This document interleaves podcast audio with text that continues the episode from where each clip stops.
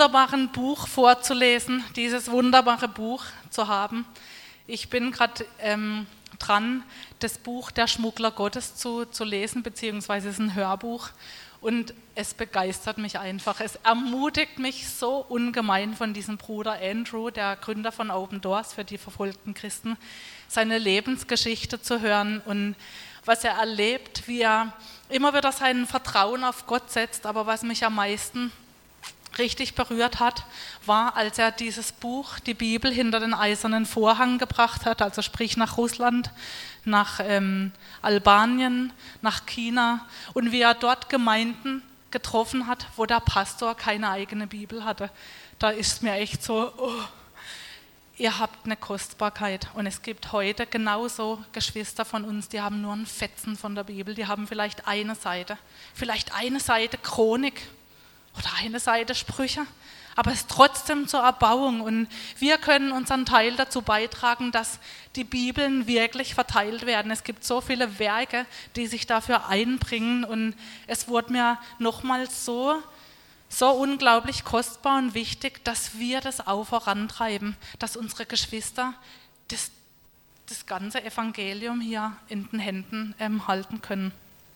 Und deswegen empfinde ich es noch viel mehr jetzt als ein Vorrecht, hier mit der ganzen Bibel hier zu stehen und einfach daraus vorzulesen. Und heute geht es um ein Thema, was uns alle betrifft, wir alle, die alle die Kinder Gottes sind.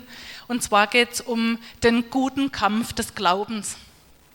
Über den lesen wir im Timotheusbrief, den der Paulus an den Timotheus geschrieben hat. Ich will aber beginnen mit, mit was anderem. Und zwar ähm, wir machen gerade im Hauskreis, haben wir gerade die Sendschreiben behandelt. Und da sind wir auf den Brief von Ephesus gestoßen, wo es um die Liebe geht. Und da steht in Offenbarung 2, Vers 4, aber ich habe gegen dich, dass du deine erste Liebe verlassen hast. In der neuen Lebenbibel steht, aber ich habe gegen dich einzuwenden, dass er nicht mehr wie am Anfang in der Liebe lebt. Und wir haben so darüber gesprochen im Hauskreis, was heißt denn das jetzt erste Liebe? Ist das so die erste Liebe wie vergleichbar mit einer Beziehung? Man ist total verknallt, man hat irgendwie eine rosa-rote Brille auf, man, man brennt und, und ja, und dann irgendwann äh, sieht man den Tatsachen ins Auge. Also es ist nicht nur rosarot und so. Und will jetzt Gott, dass man zu dieser ersten Liebe, wo man so für wo man so ganz neu zu ihm gefunden hat. Was, was, was heißt die erste Liebe? Was heißt es für solche Christenkinder, die das so nach und nach erlebt haben, die so nicht so dieses Verliebtheitsgefühl vielleicht hatten? Ähm, was heißt denn das? Und wir sind da reingegangen, haben das griechische Wort auch ähm, angeschaut. Und da, da stand unter anderem, die Bedeutung heißt der Erste, also diese erste Liebe, dieses zuerst. Es hat was mit Rangfolge zu tun, mit, mit Wichtigkeit, mit der Bedeutung. Also in erster Linie allem voran, allem voran die Liebe zu Christus. Und, und, der Paul, und, der, und Jesus sagt in seinem Brief hier an die, an die Gemeinde in Ephesus, ihr habt es verloren. Und dann gibt er die Warnung, bedenke nun, wovon du gefallen bist und tue Buße und tue die ersten Werke. Erkenne doch, wie weit du dich von deiner ersten Liebe entfernt hast. Kehre wieder zu mir zurück und bemühe dich so, wie du es am Anfang getan hast. Und dann sind wir so drauf gekommen, ja stimmt, diese zuerst Liebe, dieses allem voran Jesus, das ist das, was am allerwichtigsten ist. Das ist das, was uns bewegen soll. Und das ist Jesus ganz wichtig. Die Liebe von uns zu Jesus ist Jesus so wichtig. Ist das ihm wichtig, weil er es braucht? Oh, ich will, dass ganz viele mich. Nee, es geht gar nicht um ihn. Es geht, es geht darum, er hat uns erschaffen, Gott hat uns erschaffen zu seinem Ebenbild.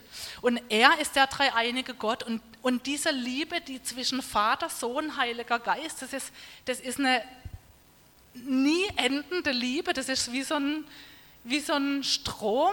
Und wenn du, wenn du praktisch Kind Gottes wirst, dann bist du in, in diese Liebe mit einbegriffen. Das ist einfach, du bist drin. Ja? Und wenn wir da rausfallen, dann, ist das, dann, dann sind wir nicht mehr in unserer Bestimmung. Deine Bestimmung ist, Gemeinschaft mit diesem Vater, Sohn und Heiligen Geist. In dieser Liebe zu sein mit deinen Geschwistern. Diese weltweite Gemeinde ist in diesem, in diesem Liebessog, oder ich weiß gar nicht, wie man das beschreiben kann, einfach drin. Und deswegen ist es Gott so wichtig, weil es um uns geht. Weil er nicht will, dass wir verloren gehen. Er will nicht, dass du verloren gehst. Und wenn wir uns von der Liebe zu ihm entfernen, dann bedeutet das, so wie es hier auch heißt, dann ist es Alarmstufe rot.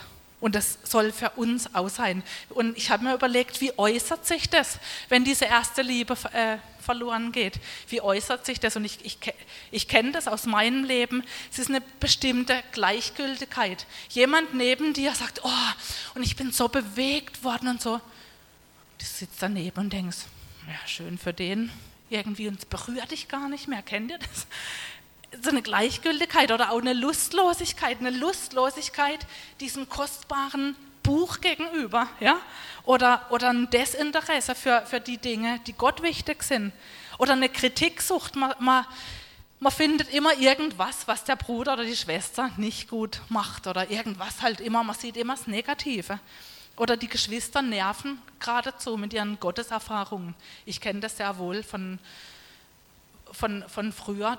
Oh, die Menschen, die sind mir so auf den Sender gegangen, die, ja, die, die so erzählt haben von der Liebe und wie sie berührt wurden und so. Und, ich, und, und im Nachhinein, ich weiß genau, warum mich das so genervt hat, weil ich ganz weit weg war von dieser ersten Liebe. Und so soll es nicht sein. Und wir, dagegen können wir aktiv vorgehen. Weil wenn wir passiv bleiben, weil wir einfach so ja, schleifen lassen oder, oder so im Sinne von, ja, das läuft schon, das bedeutet Rückschritt. Das heißt auch schon in der, in der Wirtschaft, heißt ja, Stillstand bedeutet Rückschritt. Ja? Und eigentlich bedeutet es im, im geistlichen Leben das auch, wenn, wenn man nichts mehr macht und so. Also da geht es nicht um die, um die Errettung, das ist ganz wichtig, das zu trennen, ja, wir können nichts für unsere Errettung tun, ja, in dem Sinn. Aber wir sollen dranbleiben. Das sollen wir schon tun. Wir sollen aktiv sein. Und da, da finde ich ganz viel in der Bibel mit, mit diesen Befehlsformen, ja. Und eine Befehlsform da drin ist eben diese Stelle, wo es darum geht, kämpfe den guten Kampf. Und kämpfe heißt nicht irgendwie, ich schlafe. Kämpfen heißt kämpfen. Wir alle wissen, was kämpfen heißt, ja. Und bei diesem Kampf des guten Glaubens, da geht es darum, dass wir in der Heiligung fortfahren, dass wir nicht stehen bleiben, dass wir, dass wir unsere Berufung leben. Und unsere erste Berufung ist, diese Zeit mit Gott zu verbringen. Unsere erste Berufung ist diese Gemeinschaft im Heiligen Geist. Und ich möchte aus 1 Timotheus 6 lesen. Weiß ich nicht, ob man das in den Häusern überhaupt lesen kann, aber ihr könnt es ja auch in eurer eigenen Bibel aufschlagen. 1 Timotheus 6 ab Vers 3. Wenn jemand fremde Lehr Lehren verbreitet und nicht die gesunden Worte unseres Herrn Jesus Christus annimmt und die Lehre, die der Gottesfurcht entspricht, so ist er aufgeblasen und versteht doch nichts, sondern krankt an Streitfragen und Wortgefechten, woraus Neid, Zwietracht, Lästerung, böse Verdächtigungen entstehen unnütze Streitgespräche von Menschen, die eine verdorbene Gesinnung haben und der Wahrheit beraubt sind und meinen, die Gottesfurcht sei ein Mittel zur Bereicherung. Von solchen halte dich fern. Es ist allerdings die Gottesfurcht eine große Bereicherung, wenn sie mit Genügsamkeit verbunden wird.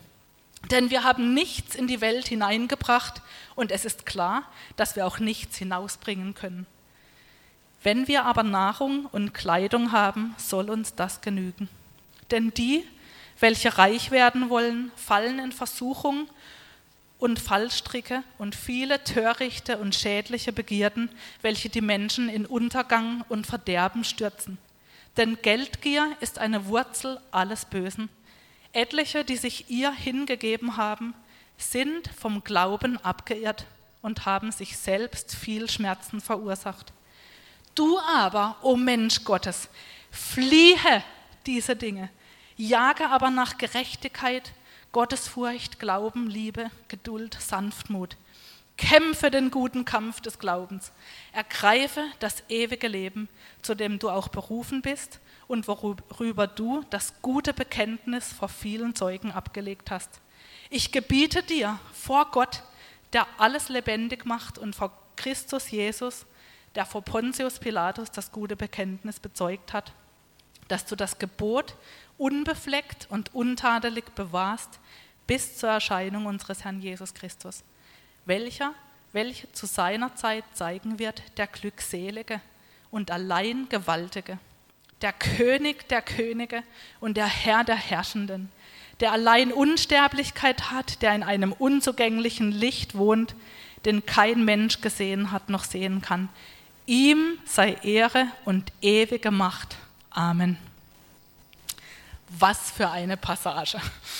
Und ich habe das diese Woche oft gelesen und eins ist mir aufgefallen, diese, diese Schlagwörter, diese, diese, diese Befehlswörter. Fliehe, jage nach, kämpfe, ergreife, bekenne. Ja? Und darum soll es heute gehen, um dieses Fliehen und Nachjagen und Kämpfen.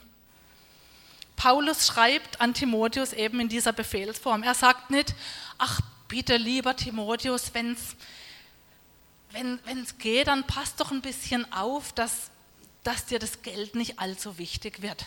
Ja, sagt er nicht so. Er sagt, fliehe, Fliehe von dem Ganzen, ja?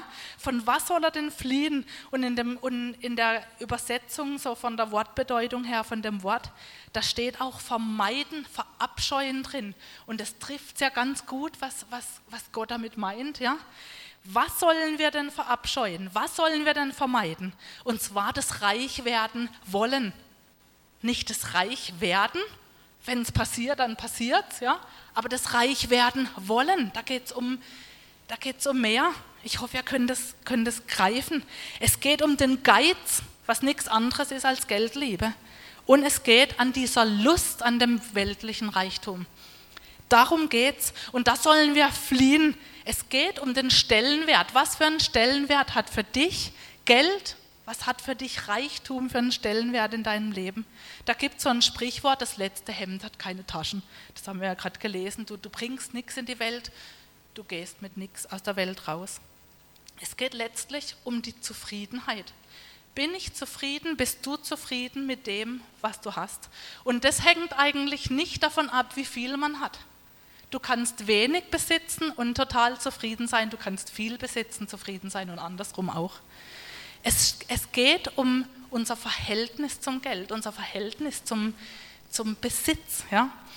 Und ein griechischer Philosoph, der Epikur, hat gesagt, wenn du reich sein willst, dann brauchst du nicht mehr Geld, sondern weniger Begierde. Der hat es auf den Punkt gebracht. Es geht um das Wollen. Ja? Das, wenn wir immer mehr wollen, das ist das, was uns von Zufriedenheit ab, ähm, abhält. Ich kenne das aus meinem Leben. Bei mir kam immer wieder das Thema mit dem Auto. Ich würde mal so richtig einfach ein gescheites Auto haben, eins, das so richtig, ja.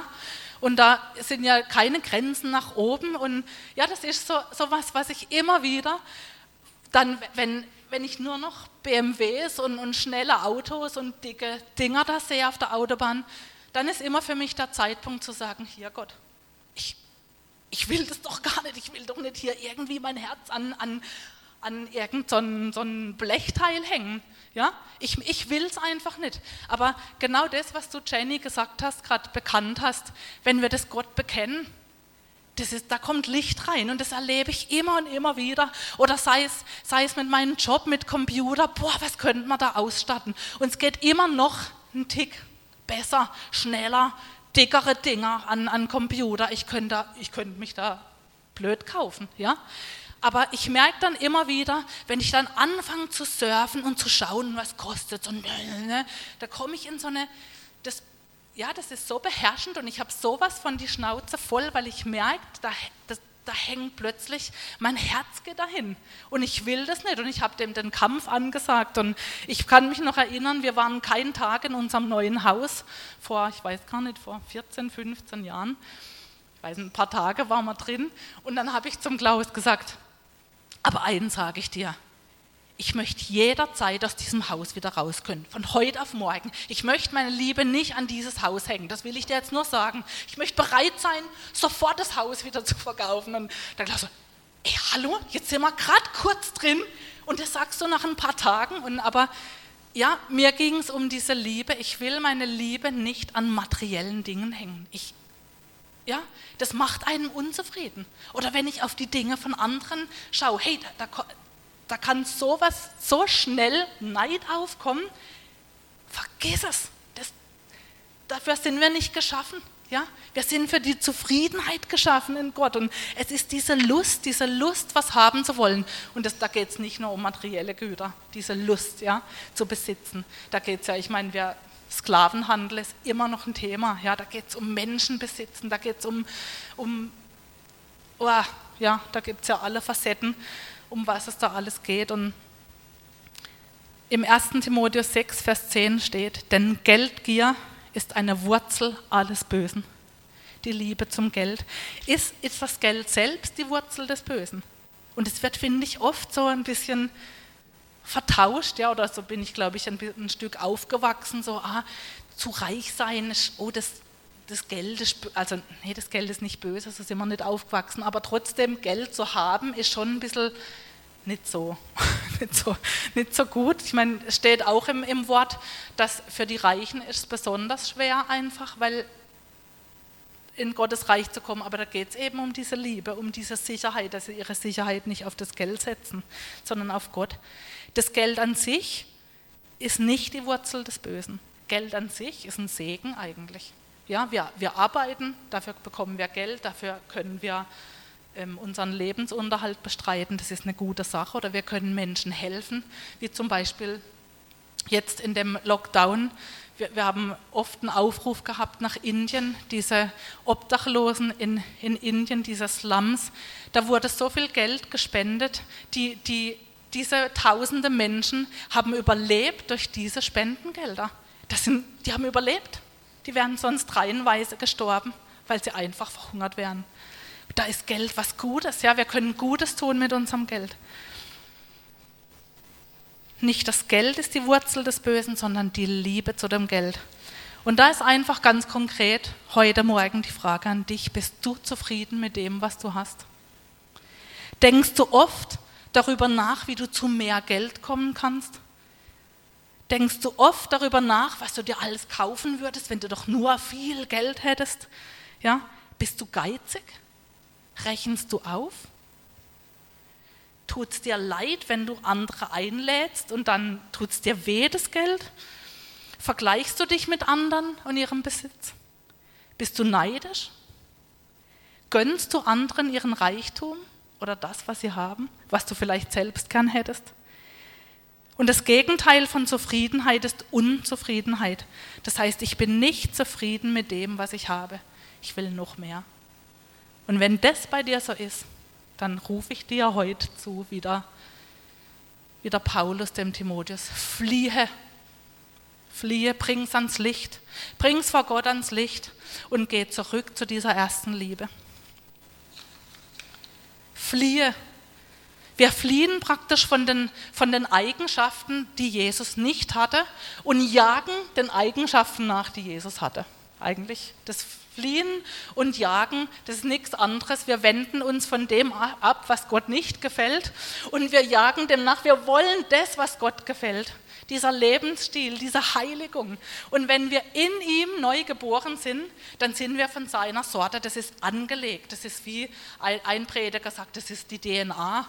Oder du kannst auch sagen, das ist ein Same, der reingelegt ist und jetzt wächst es auf. Und wir sind dafür sehr wohl zuständig. Wir können da aktiv was machen, damit es gut wächst, nämlich die Bedingungen schaffen.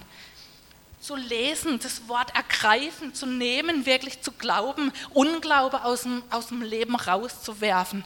Wir können da aktiv dafür sorgen. Wir können nicht die Pflanze ziehen, ja, aber wir können die Bedingungen dafür schaffen. Ganz klar. Und das ist was Aktives. Das geschieht zwar nicht aus eigener Kraft, das können wir nicht produzieren, diesen Samen an sich, aber eben, aber eben das Wachstum und der Heilige Geist, das ist ja das Wunderbare. Der Heilige Geist ist in dir und in mir. Er ist unser Tröster, er ist unser Beistand. Jesus hat gesagt, ich gehe nicht von euch, ich schicke euch jemand von der gleichen Sorte der ist in euch, der hilft euch zu wachsen, zu ja, dieses Leben im Heiligen Geist zu führen. Und wir lesen auch die Dinge, die da aufgeführt sind, auch im Galater 5, wo es um diese Frucht des Heiligen Geistes geht. Gerechtigkeit, ja, weil ich in Gott gerechtfertigt bin, ist die Folge davon, dass ich selber das tue, was gerecht ist vor Gott. Dem strebe ich nach, das will ich. Ich will, ich will eine gerechte Person sein, nicht gerecht im Sinne von sündlos, sondern gerecht. Das, was Gott gefällt. Dann das zweite, die Gottesfurcht. Das ist die Furcht des Herrn. Die Furcht des Herrn heißt, Gott zu respektieren, Gott ja, zu sehen in seiner Heiligkeit und auch Allmacht. Ihn zu sehen, wie er wirklich ist. Die Wahrheit letztendlich. Und wo ich stehe dabei. Die Furcht des Herrn heißt, ich ehre Gott durch mein Leben. Danach strebe ich. Ich will in diesem Licht leben, das mir aufzeigt, wo ich ehrlich vor ihn treten kann und sagen, Herr, hier ist Angst, aber seid getrost, ich habe die Welt überwunden, sagt Jesus. Also hänge ich mich an dich und jetzt ist es am Licht und jetzt ist es, die Angst kann gehen. Ich werde vertrauter mit ihm und es hindert mich auch zu sündigen. Ich überlege mir zweimal, das ist ja Blödsinn, was ich da will. Ich will doch nicht meine Liebe an irgendwas hängen, wo, wo, es mir, wo ich hinterher ja doch wieder denke, was für ein Quatsch. Ja? Dann der Glaube. Wir streben, wir sind eifrig danach, diesen Glauben zu, zu bewahren auch und zu bekommen, dieser, die, diese Glaubenslehre der Apostel. Wir bleiben bei der Wahrheit. Wir lassen nicht zu, dass der Inhalt von dem Glauben, den wir von, von Jesus bekommen haben, dass der irgendwie verwässert wird oder kulturrelevant angepasst wird oder irgend sowas, ja, was man heutzutage oft hört. Wir stellen den Glauben der Apostel vor unsere Erfahrung, vor unsere Gefühle, vor die Meinung auch vielleicht von ganz wichtigen, tollen Leuten, die wir lieben. Ja? Glaube, der Glaube, den die Apostel gelehrt haben. Das nächste ist die Liebe, diese Agape-Liebe, diese höchste Form von der Liebe. Das ist eine Liebe, die keine Gegenliebe äh, will, unbedingt. Also oder sucht. Ja? Das ist die Liebe, die Gott hat. Er hat uns zuerst geliebt. Er hat dich zuerst geliebt. Und wenn wir im 1. Korinther 13 das hohe Lied der Liebe lesen, das ist so wunderbar. An eurer Hochzeit hat es der Rainer vorgelesen. Das ist so wunderbar und so ist Jesus, so ist Gott. Das ist die Liebe. Sie glaubt alles, sie hofft alles, sie duldet alles. Sie rechnet nicht das Böse zu. Und all das, was da drin steht, das ist so gewaltig. Danach will ich eifern. Danach wollen wir eifern. Dann ist die Geduld, Geduld, ähm, da ist eine Bedeutung von dem, von dem Wort her, das heißt geduldiges Ausharren und standhaft bleiben in Bedrängnissen, standhaft bleiben in Not, nicht einzuknicken, trotzdem festhalten an dieser Güte und sagen, und, und Gott ist doch gut.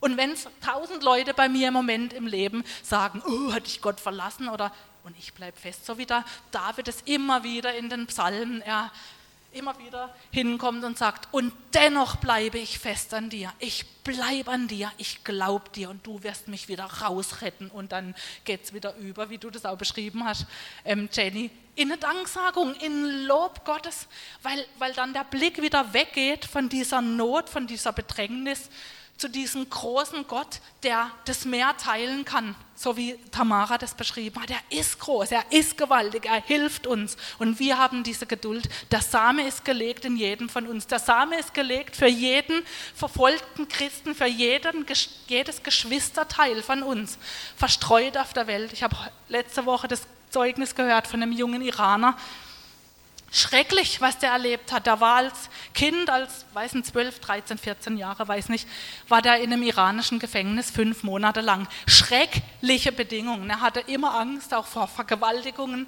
Und schrecklich, einfach Schreckliches durchlebt. Und trotzdem hat er beschrieben, bei ihm war Jesus.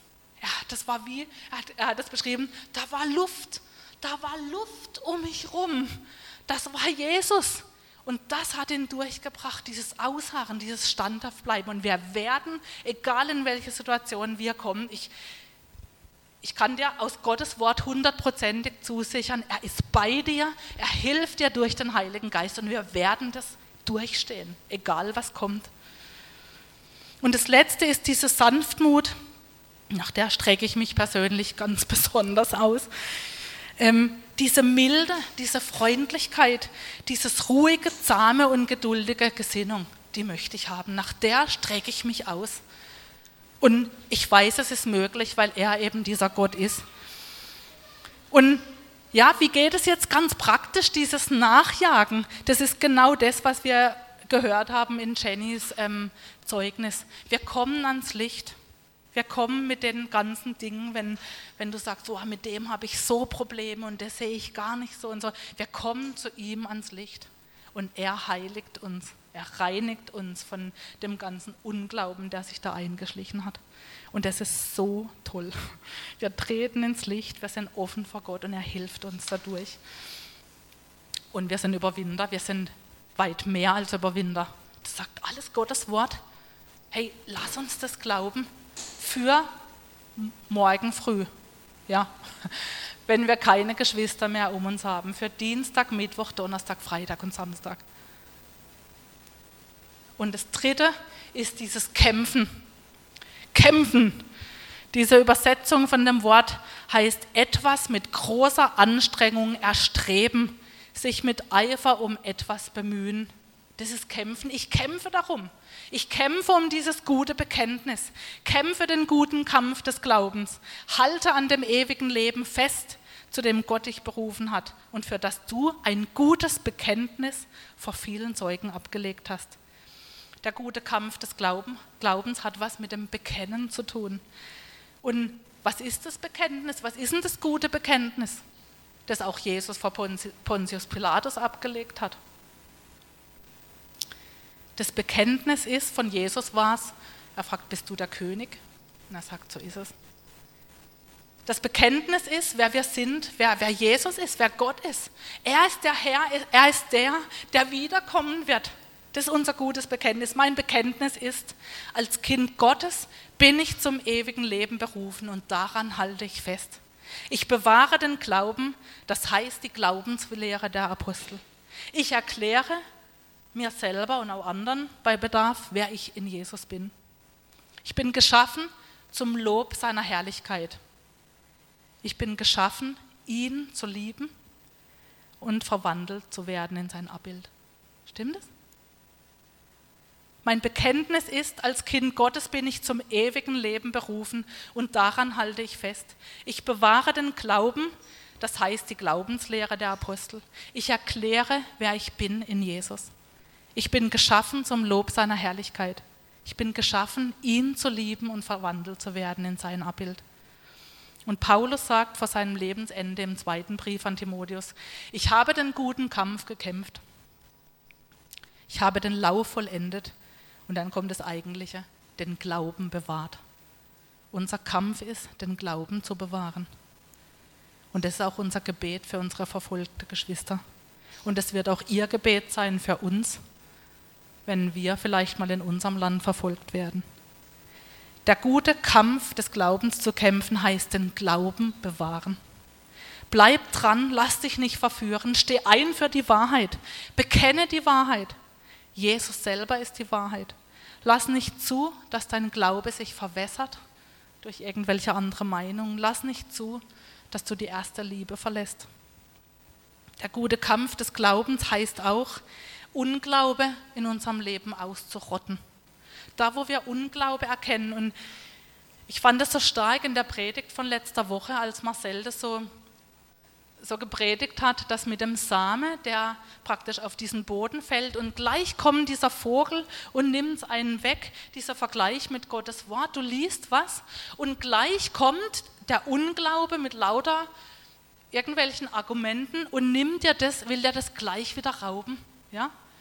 Und da, das ist unser Kampf zu sagen, nee, Unglaube, du hast in meinem Leben nichts mehr verloren.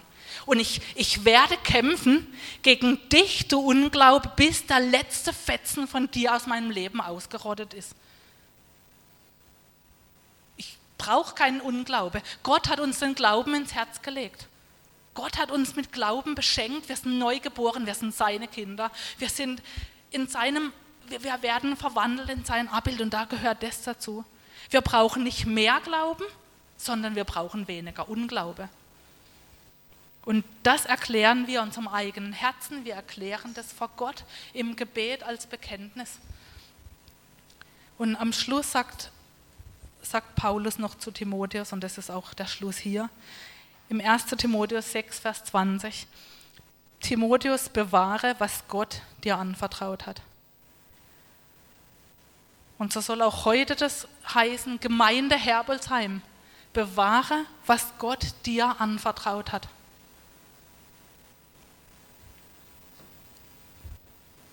Vater im Himmel, und ich danke dir für all das, was du uns anvertraut hast. Ich danke dir, dass wir von dir gehört haben. Ich danke dir, dass du unser Leben gerettet hast aus dem Reich der Finsternis. Du hast uns gestellt in dein Licht. Nicht damit wir wieder zurück in irgendwelche Finsternis gehen oder unser Herz an irgendwas anderes hängen, sondern dass wir unser Herz immer mehr an dich hängen, dass du diese zuerst Liebe hast von jedem Einzelnen von uns. Wir wollen dich mehr lieben. Wir wollen dich heute mehr lieben als gestern und wir wollen dich morgen mehr lieben als heute. Das ist mein Gebet für, für uns alle und für alle, die jetzt auch sich angesprochen gefühlt haben mit dem Geld und mit dem Ganzen. Wir wollen eine Entscheidung heute und hier treffen. Wir wollen diesen Tag nicht vorbeigehen lassen, ohne eine Antwort gegeben zu haben. Und ich spreche jetzt einfach für alle, die das auf dem ja, wo es so drin so rumort, wo das Herz bis an den Hals schlägt. Wir erklären, wir wollen diese Liebe zum Geld nicht mehr haben. Ich danke dir, Jesus, dass du uns befreit hast zur Freiheit. Und wir ergreifen jetzt diese Freiheit. Und wenn der Sohn frei macht, der ist wirklich frei. Und wir erklären diesem, dieser ganzen Liebe zum Geld, du hast bei uns nichts mehr verloren. Wir, wir, wir brauchen Geld, wir, wir benutzen Geld, aber nie, wir hängen nicht mehr unser Herz daran.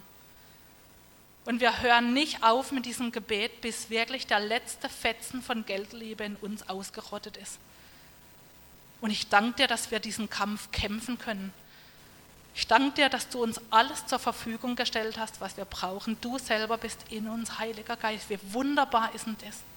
Wie wunderbar. Und ich, ich sage, ich bete wirklich tu du dein Werk, Heiliger Geist, täglich. Aber wenn wir jeder für sich dann alleine zu Hause ist und die Worte wollen einem vielleicht nicht einfallen, aber wir können deinen Namen erheben und alles ans Licht bringen. Und ich danke dir, dass du der gnädige und gerechte Gott bist. Ich danke dir, dass wenn du überführst, dass du uns nicht blamierst oder uns bloßstellen willst. Nee, du willst uns weiterbringen, einen Schritt weiter. Du bist einfach so gut. Und ich ich preise dich für deine Güte und ich danke dir. Und ich danke dir, dass du jetzt so weitermachst mit jedem, dass wir uns mehr ausstrecken nach, nach dieser Liebe zu dir, nach diesem, dass wir nachjagen genau diesen Dingen. Und das bete ich in Jesu Namen. Amen.